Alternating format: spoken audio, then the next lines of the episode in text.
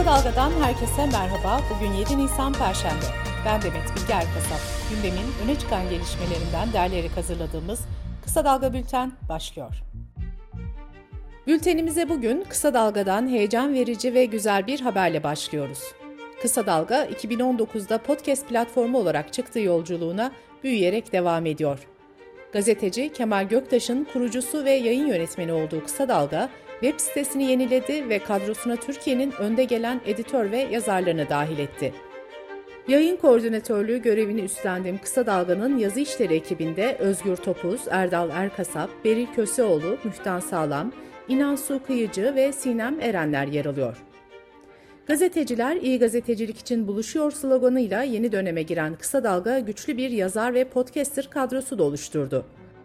Sedat Bozkurt, Hale Gönültaş, Timur Soykan, Mehveş Evin, Ersan Atar, Bahadır Özgür, Mahmut Aydın, Özge Mumcu Aybars, Azmi Karaveli, Can Ertuna, Cengiz Erdinç, İlhan Uzgel, Beril Eski, Emek Eres, Mühten Sağlam, Dilek Gedik, Cem Erciyes, Alev Öz Kazanç, Mehmet Deprem, Özlem Kaygusuz, Adnan Ekinci, Mehmet Karlı, Serhat Tutkal, Samim Akgönül, Evren Aybars, Yeşim Özdemir, Pervin Metin, Rengin Arslan, Melis Tufur, Hüseyin Çalışkaner ve Tezcan Karakuş Can'dan yazı ve podcastleriyle yeni dönemde Kısa Dalga'ya katkıda bulunacak. Yeni dönemde haberin doğru ve analitik biçimde verilmesine öncelik vereceklerini belirten yayın yönetmeni Kemal Göktaş şunları söyledi. Bugün başladığımız yeni dönemde Kısa Dalga çok güçlü bir editör ve yazar kadrosu ile bütün olumsuz koşullara rağmen giderek büyüyen bağımsız, nesnel ve iyi gazeteciliğe katkıda bulunmayı hedefliyor. Kısa Dalga'nın günlük haber, yazı ve analizleriyle özel haber ve podcastlerine kısadalga.net adresimizden ve podcast platformlarından ulaşabilirsiniz. Kısa Dalga'yı Twitter'da @kısadalgamedya hesabından takip edebilirsiniz.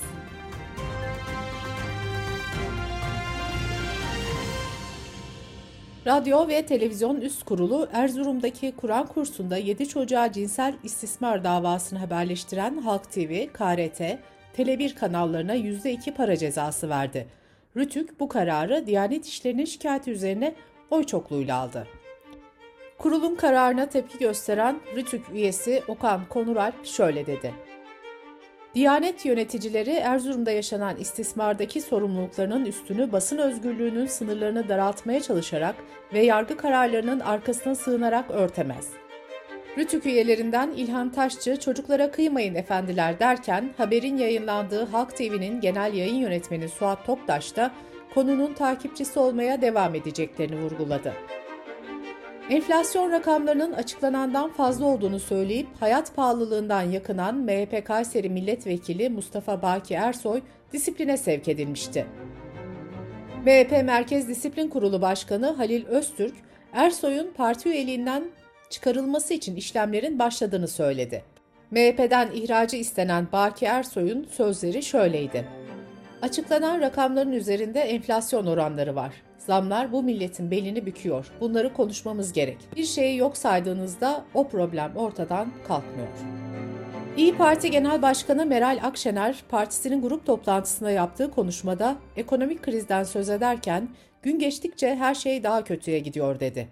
Akşener konuşmasında Hazine ve Maliye Bakanı Nurettin Nebati'yi eleştirerek şöyle devam etti.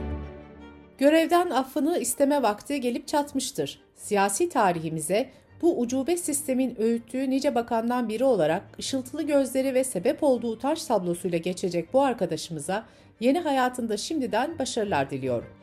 İYİ Parti İstanbul Milletvekili Yavuz Ağar Alioğlu, partisinin yeni başkanlık divanında görev alamaması üzerine istifa edeceğine yönelik söylemlere tepki göstererek "Neden istifa edeyim?" dedi.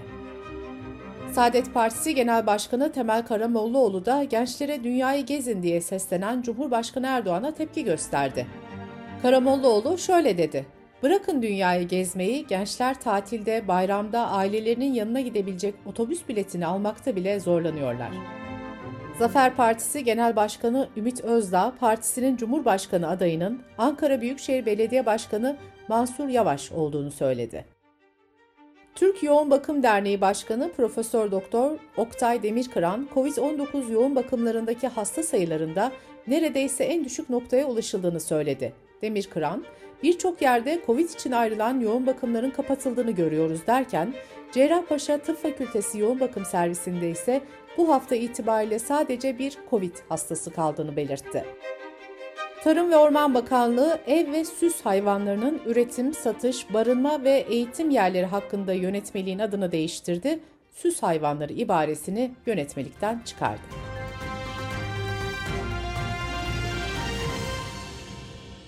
Sırada ekonomi haberleri var. AKP'nin ekonomi kurmaylarının enflasyonla mücadele için bazı ürünlerin fiyatlarının sabitlenmesi fikrini gündeme getirdiği belirtildi. CNN Türk'ten Arda Erdoğan'ın haberine göre temel tüketim maddelerinin fiyatlarının yıl sonuna kadar sabitlenmesi ihtimali de konuşuluyor. Enflasyon sepetinde bulunan ve dar gelirli vatandaşların sıklıkla tükettiği 20 kalem ürün seçilecek ve fiyatları yıl sonuna kadar sabitlenecek. Bu ürünler arasında yağ, un, şeker, bakliyat, çocuk bezi, temizlik ürünleri gibi malzemeler bulunuyor. İstanbul'da toplu taşımaya %40 zam yapıldı. Zamla birlikte tam bilet 7 lira 67 kuruşa, tam abonman 430 liradan 602 liraya, öğrenci abonmanı 78 liradan 109 liraya, sarı taksi açılış ücreti 7 liradan 9 lira 8 kuruşa, sarı taksi kısa mesafe ücreti ise 28 liraya yükseldi. Ulaştırma Bakanlığı'na bağlı Marmara'ya da zam geldi. En kısa taşıma ücreti 7 lira 67 kuruşa, tam parkur ise 16 lira 97 kuruşa çıktı. Öğrenci için en kısa mesafe ücret 3 lira 74 kuruş olurken, tam parkur öğrenci ücreti ise 7 lira 67 kuruş oldu. Enflasyon ve döviz kurlarındaki artışın etkisi her sektörde zam yağmuruna yol açarken, yaz aylarının gelmesiyle birlikte mağazalarda da fiyatlar her geçen gün artıyor. Dünya Gazetesi'nden Yener Karadeniz'in haberine göre geçen seneye göre üretim maliyetlerinin ikiye katlandığını belirten sektör temsilcileri, bu durumun ürün fiyatlarında geçen yıl sonuna göre %50-60 artışa yol açacağını, yaz aylarında ise bu oranın %80'i bulacağını belirtti.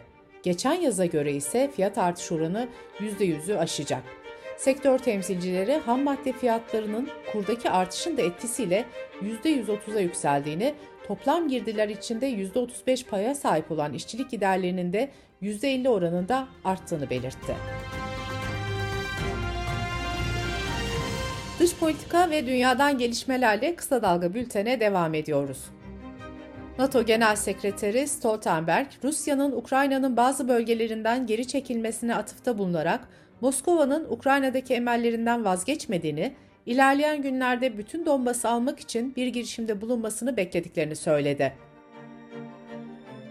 İngiltere Dışişleri Bakanlığı 40 gündür Rusya kuşatması altında olan Mariupol'daki koşulların daha da kötüleştiğini açıkladı. Bölgeden gelen istihbarat raporlarına göre kentte yoğun çatışmalar ve hava saldırıları sürüyor. Bakanlıktan yapılan yazılı açıklamada şu ifadeler kullanıldı. Kentte bulunan 160 bin kişinin neredeyse tamamı elektrik, iletişim, ilaç, ısınma ve suya erişemiyor. Rusya, kenti savunanları teslim olmaya zorlamak için insani yardıma da izin vermiyor. Uluslararası Kızıl Haç Komitesi geçen hafta kentteki sivilleri tahliye etmeye çalışmış fakat bu girişim başarısız olmuştu. Mariupol Belediyesi'nin yetkilileri ise kentteki insanların açlık ve susuzluktan ölmeye başladığını duyurmuştu. Türkiye Dışişleri Bakanlığı, Ukrayna'nın başta Buça kenti olmak üzere çeşitli bölgelerinden basına yansıyan katliam görüntülerinin dehşet verici ve insanlık adına üzücü olduğunu belirtti. Açıklamada şöyle denildi. Masum sivillerin hedef alınması asla kabul edilemez. Konunun bağımsız bir soruşturmaya tabi tutularak sorumluların tespit edilmesi ve hesap vermelerinin sağlanması temel beklentimizdir. Yunanistan Dışişleri Bakanlığı 12 Rus diplomatın istenmeyen kişi ilan edildiğini duyurdu. Diplomatlardan ülkeyi terk etmelerinin isteneceğini aktaran bakanlık, Rus diplomatların uluslararası kurallara uygun hareket etmediklerini belirtti. Avrupa Birliği, Macaristan'daki seçimleri ezici farkla kazanan Viktor Orbán'ın hükümetine karşı hukuk devletini ihlal gerekçesiyle disiplin süreci başlatıyor. Orbán'ın Avrupa Birliği fonlarına erişimi engellenebilir. Kararın hayata geçmesi halinde Brüksel, AB'nin bütçe fonlarının kötüye kullanımını önlemeyi amaçlayan yeni mekanizmasını ilk kez kullanmış olacak. Yeni mekanizma, Orbán ve Polonya'daki milliyetçi iktidarın itirazlarına rağmen 2020 yılı sonunda 27 AB ülkesinin liderleri tarafından kabul edilmişti. Kuzey Kıbrıs'ta belediyelerin birleştirilerek sayılarının azaltılmasını öngören yasal düzenleme kapsamında kapatılacak belediyelerin başlattığı süresiz oturma eylemi sürüyor. Belediye işçileri hükümetin reform adıyla sunduğu düzenlemeye karşı Cumhuriyet Meclisi'nin önünde eylem düzenliyor. Mart ayı ortasında kamuoyuna açıklanan yasa tasarısı KKTC'de belediyelerin birleştirilmesini öngörüyor. Tasarı kapsamında 28 belediyeden 15'inin kapatılması planlanıyor. Yunanistan'da işçiler derinleşen ekonomik krizi, enflasyonun altında ezilen ücretleri ve zamları protesto etmek için bir günlük greve çıktı. Ülkedeki enflasyon Şubat ayında son 25 yılın en yüksek seviyesine tırmanmıştı. Hükümet Eylül'den bu yana çiftçiler, haneler ve işletmelerin üzerindeki baskıyı azaltmak için 3,7 milyon euro harcadı. Sendikalardan oluşan konfederasyon ise krizin daha da derinleştiğini söylüyor. Gözünüz kulağınız bizde olsun. Kısa Dalga Medya.